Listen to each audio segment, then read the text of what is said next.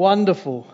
Well, you are a generous church, and I thank God for the way you give so generously and continually. And so I'm sad that uh, I'm sad of the passing away of Simon Walker's moustache. Sadly, it's clearly left us. But everything else, there is so much to give thanks to God for in our church. And what a great, what a great prophecy from David Lynn. Just you know the the volcano, but the magma chambers. And when he sent that through to me this week with no clue of everything that had been going on in the church, I just thought, my goodness, how kind of the Lord that He sees everything. That while we don't see everything, particularly this time now, while we're all split down, nothing is escaping His gaze. Um, nothing is escaping His purpose. Nothing is escaping Him. Moving us forward as a local church, which He continues to do. And I simply can't thank God enough for that. And I simply can't thank God enough for you. Well, let's turn in our Bibles, please, to Colossians chapter 1. Just a few weeks ago, we started a series in the book of Colossians, and what a start it has been. In the opening eight verses of chapter 1, Paul celebrates the miracle of this church's existence.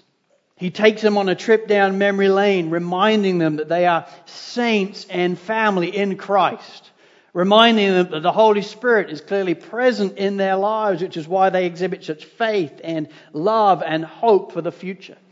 And reminding them that all this is possible through the power and splendor of the gospel that has been preached to them by Epaphras and has indeed changed their lives. And then in verses 9 through 14, he, he simply prays for them. He prays that, first of all, their knowledge may be complete that they may understand Jesus Christ in a fuller way, that they may know him personally and genuinely and impactfully in a way that completely and utterly changes their lives, and accordingly, that they may walk in a manner worthy of the Lord, that they may see him for who he really is, and then desire with all their hearts to want to worship him and live for him and so he prays for their walk in the Lord, and he prays that God would give them endurance, that he would give them knowledge, and that he would give them much gifting for thanksgiving. And then in verses through 20, 15 through 20, he points them to the real reason why he's written to them at all. He points them to the supremacy of Christ.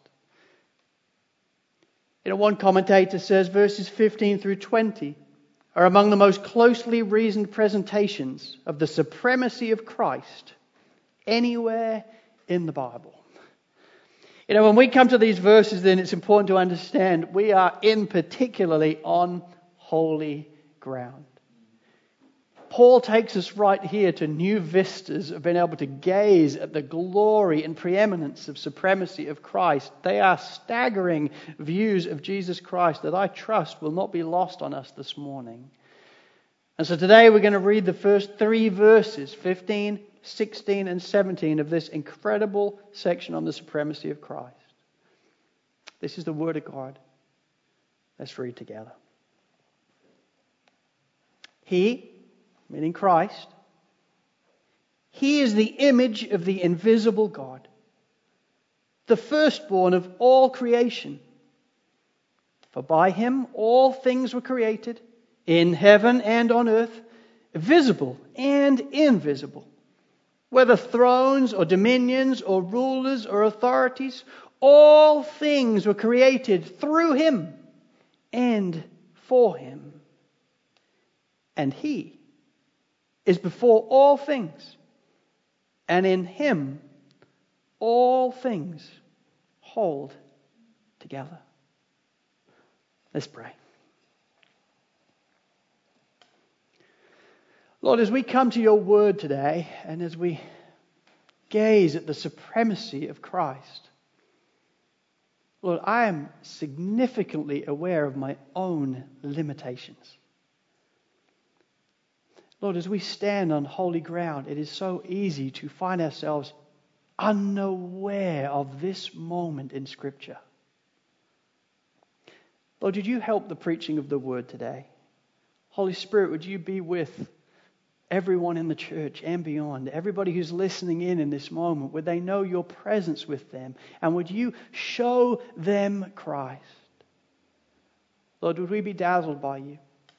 Would we be amazed with you? Would we not be familiar with these words? Would we be staggered?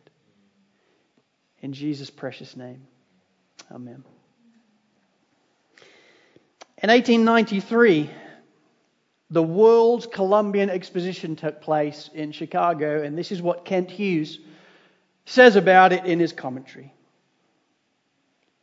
Almost 100 years ago, in 1893, the famous World's Columbian Exposition was held in Chicago, and some 21 million people, an astronomical number of people, especially in those pre automobile days, visited the exhibits. America and particularly Chicago, which had risen phoenix like from the Great Fire of 1873, was showing off to the rest of the world. And the show was good. Among the features of the Columbian Exposition was the World Parliament of Religions, in which representatives of the world's religions met to share their best points and perhaps come up with a new world religion. D.L. Moody saw this as a great chance for evangelism. Moody commissioned evangelists and assigned them a preaching post throughout the city. He used churches and rented theatres. He even rented a circus tent to preach the word. Moody's friends wanted him to attack the Parliament of Religions, but he refused, saying, I am going to make Jesus Christ so attractive that men will want to turn to him. D.L. Moody knew that preaching Christ preeminent, the peerless, supreme, all sufficient Christ, clearly presented, would do the job. And indeed, it did. The Chicago campaign of 1893 is considered to be the greatest evangel- evangelistic work of Moody's celebrated life as thousands came to Christ. 1893, God led through grace many thousands of people to come to know Him as Lord and Savior. And Moody's approach that he would preach, preach Christ preeminent. The peerless, supreme, all sufficient Christ was a beautiful approach and strategy. But you must understand that Moody's approach did not originate with him.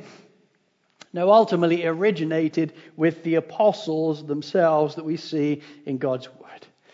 When you read the Gospels, you must understand that what they're doing more than anything else is preaching Christ peerless, supreme, and all sufficient.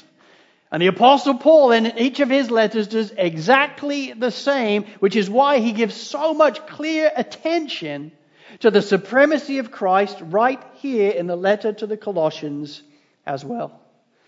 And arguably, maybe there has never been a letter where it is more important to preach Christ than this one.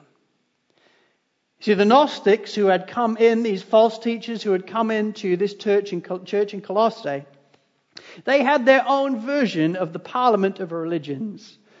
And as a result, they believed that Jesus was nothing more than a rung on the ladder towards the supreme God. He was good. He was helpful. He was a good place to start, but he was certainly not the way and the truth and the life. No, he was just simply one of thousands of emanations, thousands of rungs on a ladder to get you to the one supreme God.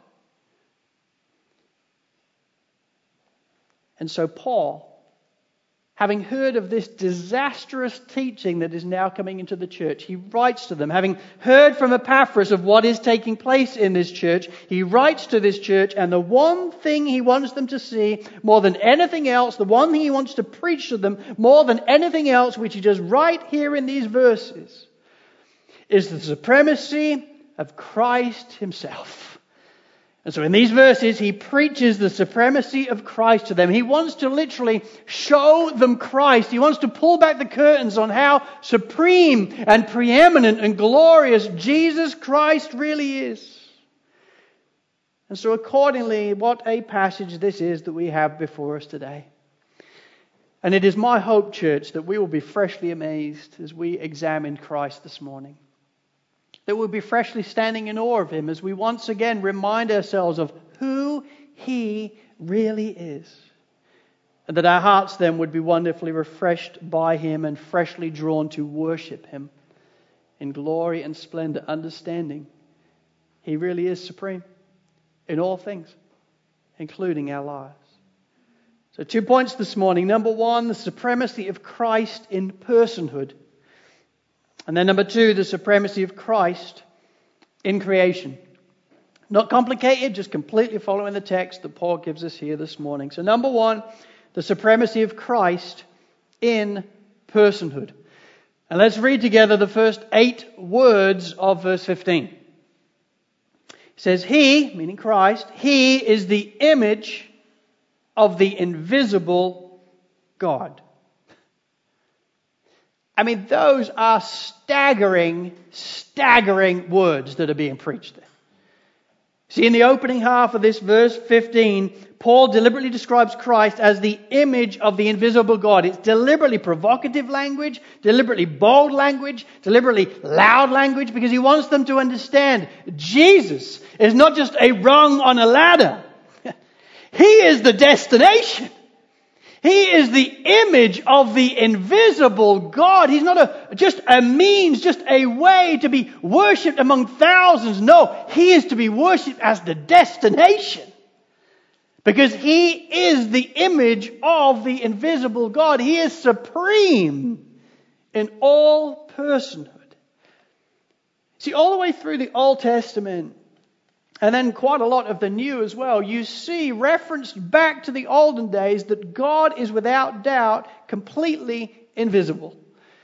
And so as you read through the Old Testament, you get this over again that God is invisible. He can't be seen. And so you see him in different theophanies, which is where you see the burning bush, it's where you see the cloud in the wilderness and so on and so forth. But no one has actually ever seen God for who he really is and what he is really like.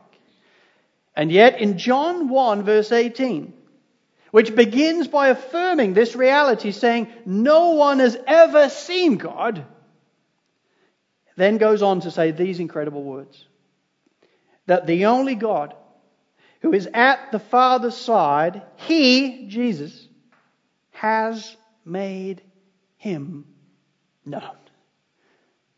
What a staggering reality. God is invisible. No one has ever seen him.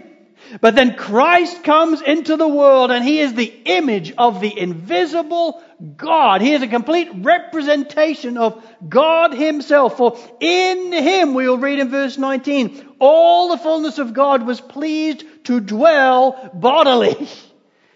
He is a full image and representation of God himself.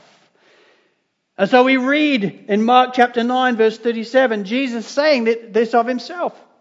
He says, whoever receives one such child in my name receives me. And whoever receives me receives not just me, but him who sent me. What he's saying is to have received God was to have received him, to have received him and his presence was to receive the Father. He repeats the same thing in John 14 verse 9. We read once again Jesus. He says, whoever has seen me has seen the Father. Philip is in discussion with him about this and he's saying, Philip, do you not understand? Do you not get it by now? If you've seen me, then you've seen the Father. Why? Well, because, because Philip, I am the image of the invisible God. The writer to the Hebrews says the same thing in Hebrews 1 verse 3. He says, He, Jesus, is the radiance of the glory of God and the exact imprint of His nature. Oh, I love it. He's not some poor copy, poor fake or just weak imitation of who God is. No, He is a complete and exact imprint what Paul wants to understand, or help this church understand, is that Christ is the image of the invisible God. He's an exact imprint, an exact representation. He's not a rung on the ladder to gaining access to God Himself. He's not a rung on the ladder to understanding who God really is. He is God. He's the destination. He is fully God. He's the image of the invisible God. An exact identical representation. He is God. My friends, this has, without doubt, incredible implications on our lives. Because, my friends, what I want you to understand then is that if you want to know what God is like, then look at Christ. Look at Him. If you want to know what God is like in His mercy and His love and His grace, then look to Christ. If you want to know what God is like in His purity and in His holiness and in His strength, then look to Christ. If you want to know what God is like in His tenderness and in His gentleness and in His compassion, then look at Christ. Do you think sometimes you can encounter people and they, they seem to know God, they like God, but they have no idea what to do with this Christ thing? As if they're two different things. Or they really know Christ and they really like Christ, but this God of the Old Testament, man, I don't like the look of him at all. My friends, they're the same. They are the exact imprint of one another. Jesus Christ is the exact image and representation of God Himself. If you want to know what God is like, open your Bible and study Christ. That is what He is like. He is the exact image of the invisible God. He is the exact imprint of His nature. He is God. Not a rung on the ladder towards the supreme God. He is God. You know, that's why I think in the transfigurations, the moments were so incredible. Because they were just engaging with this man, Jesus Christ, and amazed by him. But then he would transfigure at different times, as you see in the Gospels. And it's almost like they, he would just peel back so that you could see his glory for a moment. Like, whoa! But that's who he really is. He is God. If you want to know what God is like in His mercy and in His grace and in His purity and His strength and His tenderness and compassion, then look at Christ. Paul wants them to understand and us to understand and the supremacy of Christ in personhood, for He is God. And then number two, the supremacy of Christ in creation. Let's look again at these verses. Let's just read them again from verse 15 It says, He is the image of the invisible God, the firstborn of all creation. For by him all things were created in heaven and on earth, visible and invisible, whether thrones or dominions or rulers or authorities. All things were created through him and for him. And he is before all things, and in him all things hold together. You know, in the second half of verse 15, Paul calls Christ the firstborn of all creation. And it is a phrase that I think can be so easily misunderstood. So just to cut straight to the chase on that, Paul is not talking here about origin. He's talking here about rank. And the two things are very different things. He's not talking here about Christ being created in terms of origin. No, he's talking about his rank. You see, when it comes to origin, Paul himself knows full well that Christ always has been because he is fully God. It's what we read about in John 1 verse 1. In John 1 verse 1 we read, In the beginning was the Word, and the Word was with God, and the Word was God. And we go on to discover through that gospel that that word is Christ. The word he's talking about there is Christ. Christ has always been. Christ was with God and Christ was God. You know, that's something that fourth century Arianism never understood. It's something that Jehovah's Witnesses still do not understand to this day. But Christ was never created because Christ is God. In the beginning was the Word, and the Word was with God, and the Word was God. There has never been a time that Christ hasn't existed. He's the Alpha and Omega, the second person of the Trinity, God in His fullness. Paul isn't talking here then about origin. What he's talking here, which would be common in Jewish tradition and Hebrew language, is he's talking about rank. He's talking about authority. He's talking about honor and rights. We see this, for example, in Psalm 89. Psalm 89 verses 26 and 27, we see God himself talking about the rank of the Messiah. He says, He shall cry to me, You are my Father, my God, and the rock of my salvation, and I will make him the firstborn, the highest of all the kings of the earth. Do you see? I will make him the firstborn, the highest rank of all the earth. He's talking there about Jesus. He's talking about the rank of Christ, the rank of the Messiah, his honor and his authority and his rights. Christ, listen, is supreme in all things. He is the firstborn of all creation. And what he's helping us see here then is Christ is supreme in all creation. It's not to do with origin, it's to do with supremacy, rank, and glory, and kingship, and honor, and authority. And then he unpacks just why that is. Why it is that he is the firstborn of all creation. Why it is that he gets such honor and rank and kingship and supremacy. And so first up then he helps us see that Christ gets that rank because Christ is the founder of all creation. Look at verse 16. It's incredible. It says, For by him all things were created in heaven and on earth, visible and invisible. Whether thrones or dominions or rulers, authority, all things were created through him and for him.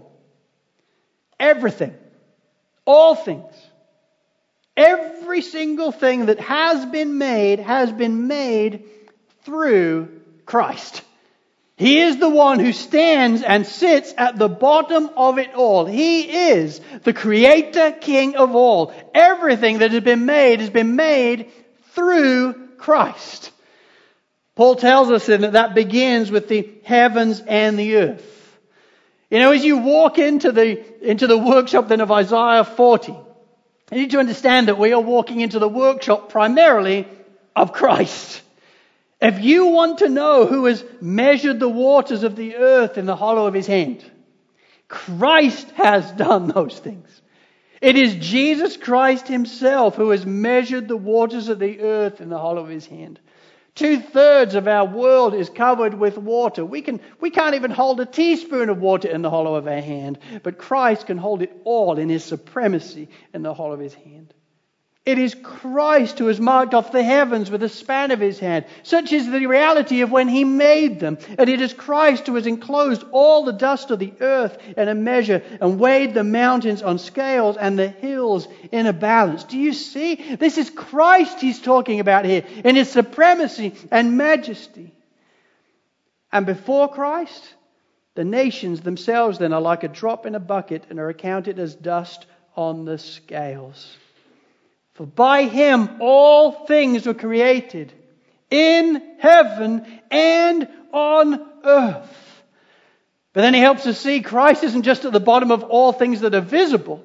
It's not just that he breathed out the stars and the sun and the world and the earth, no more even than that. He was also the founder of all invisible creation as well. And in particular, then, he references there the thrones and dominions and rulers and authorities. You know, in scripture and in Jewish literature, those four descriptions, they're all mentioned here. They all refer to four classes of angelic powers, with the last two referring to the highest orders of angelic realm. And we're not exactly sure throughout the Bible how exactly all this works. There's a lot of mystery when it comes to understanding angelic powers. But what Paul wants to make very clear to us is Christ was the creator of all angelic powers. This was a really important point for the Colossae church. Because they were being taught by the Gnostics that Jesus Christ was just one of many. And so they also were taught to worship angels. Worship them. I mean, there's Christ, there's angels, and there's different realms of angels. We should just worship them all. They're all rungs on a ladder to getting to the supremacy of God. And yet Paul wants to make it clear listen, he's no rung on a ladder. He is the founder and author of all creation, including the angels you say we should worship. He is supreme in all creation, the founder of the heavens and the earth, the founder of all things, visible and invisible alike.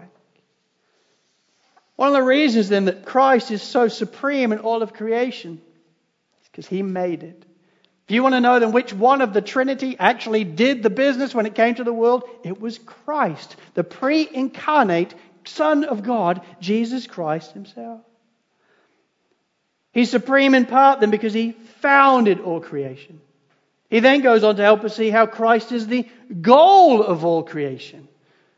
Not just the founder of it, but the goal of it. Look again at verse 16 in the second half. He says, All things were created through him and for him. He not only made all things, but we must understand the primary reason they were made was for him. Peter O'Brien says it this way in his commentary, helping us to understand it. He says, This is a stunning statement.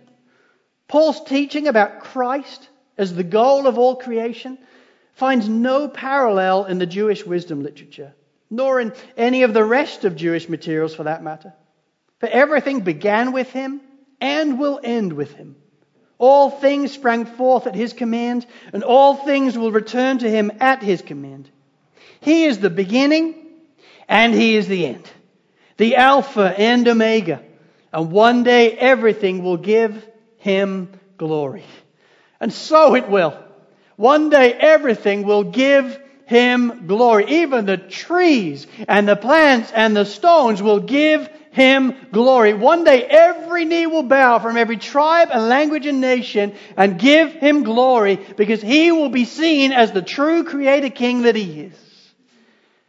One of the greatest challenges in our humanity is that we have exchanged the Creator for the created. But one day the Creator will return and every knee will bow. As you realize, He's at the center of it all. And everything has been made through Him. And everything was made for Him. That's why the Apostle Paul tells the Romans in chapter 11, verse 36, he says, For from Him and through Him and to him are all things.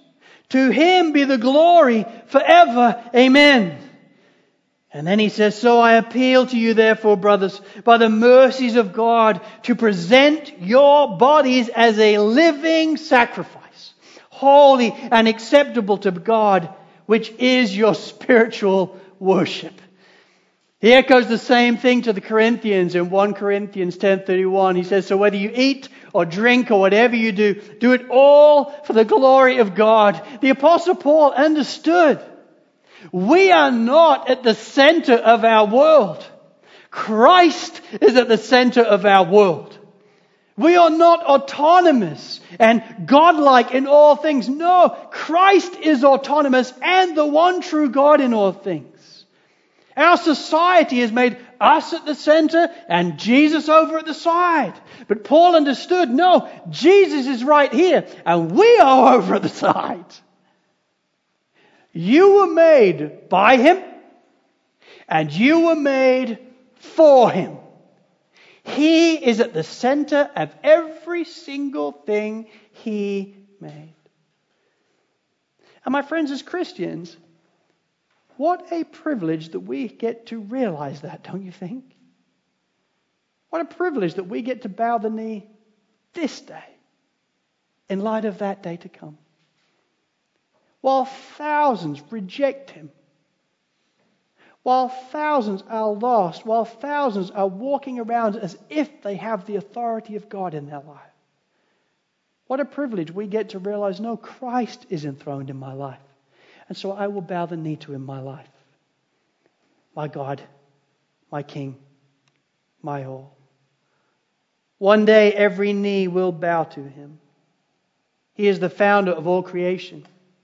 And he is the goal of all creation, for all things were created through him and for him.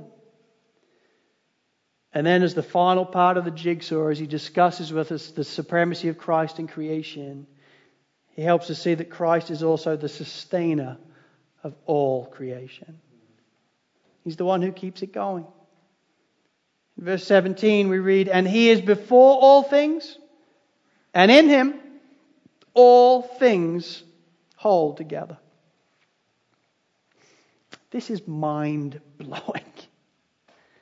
He is before all things. He's the Alpha and the Omega. Before anything was, He was. He's always existed. And now everything in all of creation, he uh, before him, he is still ultimately overseeing enthroned on high all things that are taking place, and accordingly, he is the sustainer of all things. In him, all things hold together. The writer to the Hebrews says it this way in chapter 1, verse 3. He says, He is the radiance of the glory of God and the exact imprint of his nature and he upholds the universe by the word of his power.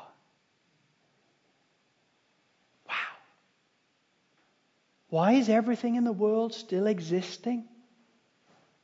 Because he upholds it by his power. Both people that worship him and people that hate him. The reason why we're still breathing is because he upholds it by the word of his power. The reason why you are still existent and breathing as you watch this sermon is because Christ, right now, by the word of his power, is sustaining you. You know, just this last week, I came across a piece about atoms. I've not been known to be a studier of atoms, although I did do physics and chemistry uh, at a high advanced level uh, at school.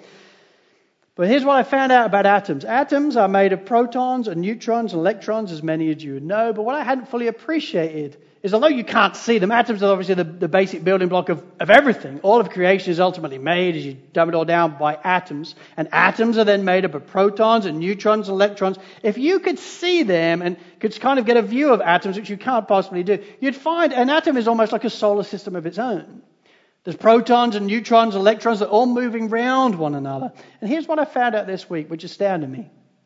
Science and scientists have no idea what actually keeps those atoms with the protons and the neutrons, electrons actually spinning and not colliding and not doing, coming to an end. They're not sure. They can have a guess, but they actually have no idea what is keeping them going around each other like they do. Well, my friend, I ain't no scientist, but I'm a pastor.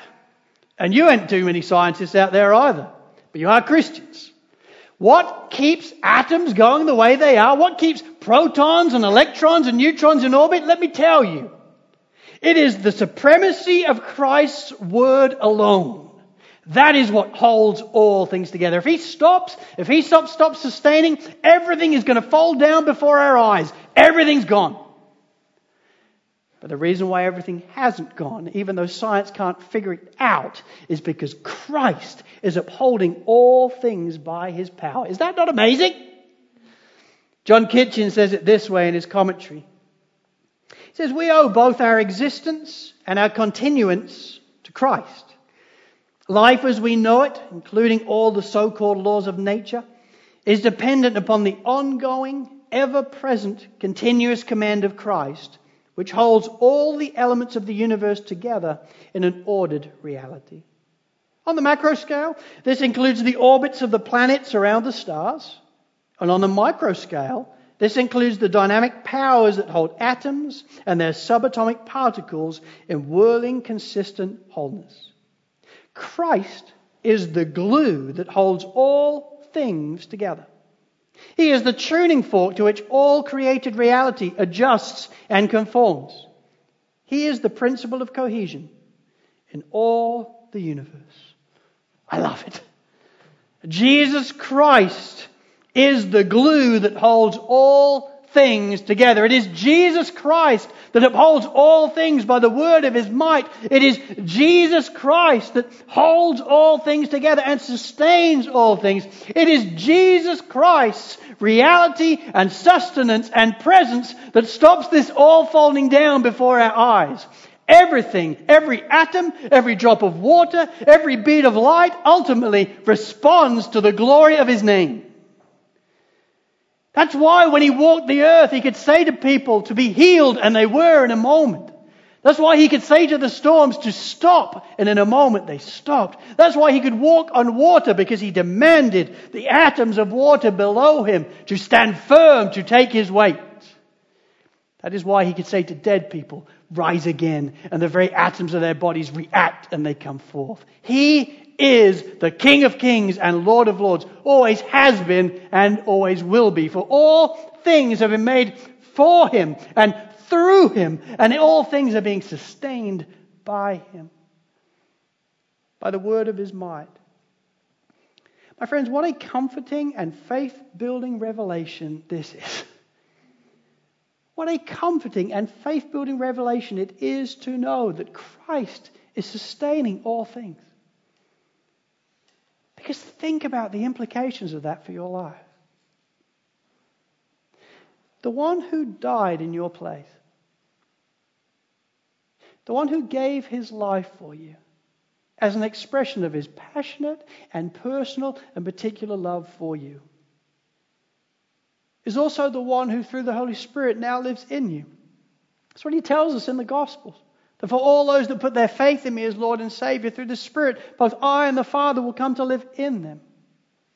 For the one who died in your place out of love and mercy and grace and who now lives in you is also the one who in great power sustains all things. My friends, how much more then, given the reality of who you are to Jesus Christ, will the one who sustains the universe surely then also sustain you? He's the King of kings and Lord of lords. He's the one who sustains all things by the word of his power. And he's the one who, through the finished work of the cross, has come into your life and promised you, I will never leave you or forsake you. I will hem you in both behind and before. I will watch over your coming and going, both now and forevermore. How much more, given the reality of all that he's done for you on the cross, is he going to sustain you? But not even a sparrow can fall from the sky without his will. He numbers the, name, name, the, the amount of hairs on our head. How much more will the one who sustains the universe surely then sustain you, having died for you as an expression of his love? Brothers and sisters, I want to encourage you. Behold your God, behold your King, and behold your Christ. He is supreme in personhood. He is the image of the invisible God, the exact imprint, the exact representation of God Himself. He is God and He is supreme in all creation. Supreme, He founded it. He is the goal of it. He is the sustainer of absolutely everything you see.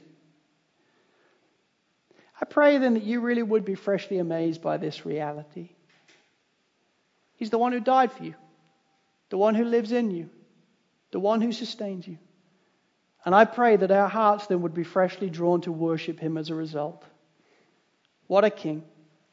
What a savior. What a God. Our God.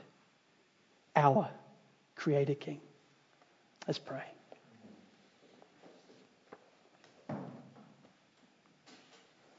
Lord, as we gathered around your word this morning, we, we are aware that we are on holy ground. You are supreme in all things. You are the Creator King, the God of all, majestic, sovereign, preeminent. Lord, did you forgive us for times where we box you off and push you to the side and consider you like some type of genie in a lamp that's just there to help us and then get disappointed when you don't in exactly the way we deem necessary? Lord, would we just all bow the knee to you today and behold you as you really are? Supreme in personhood, supreme in creation. For all things were made through you and for you, and are now being sustained by you. Would we trust you, our Creator and our King? In Jesus' name, Amen.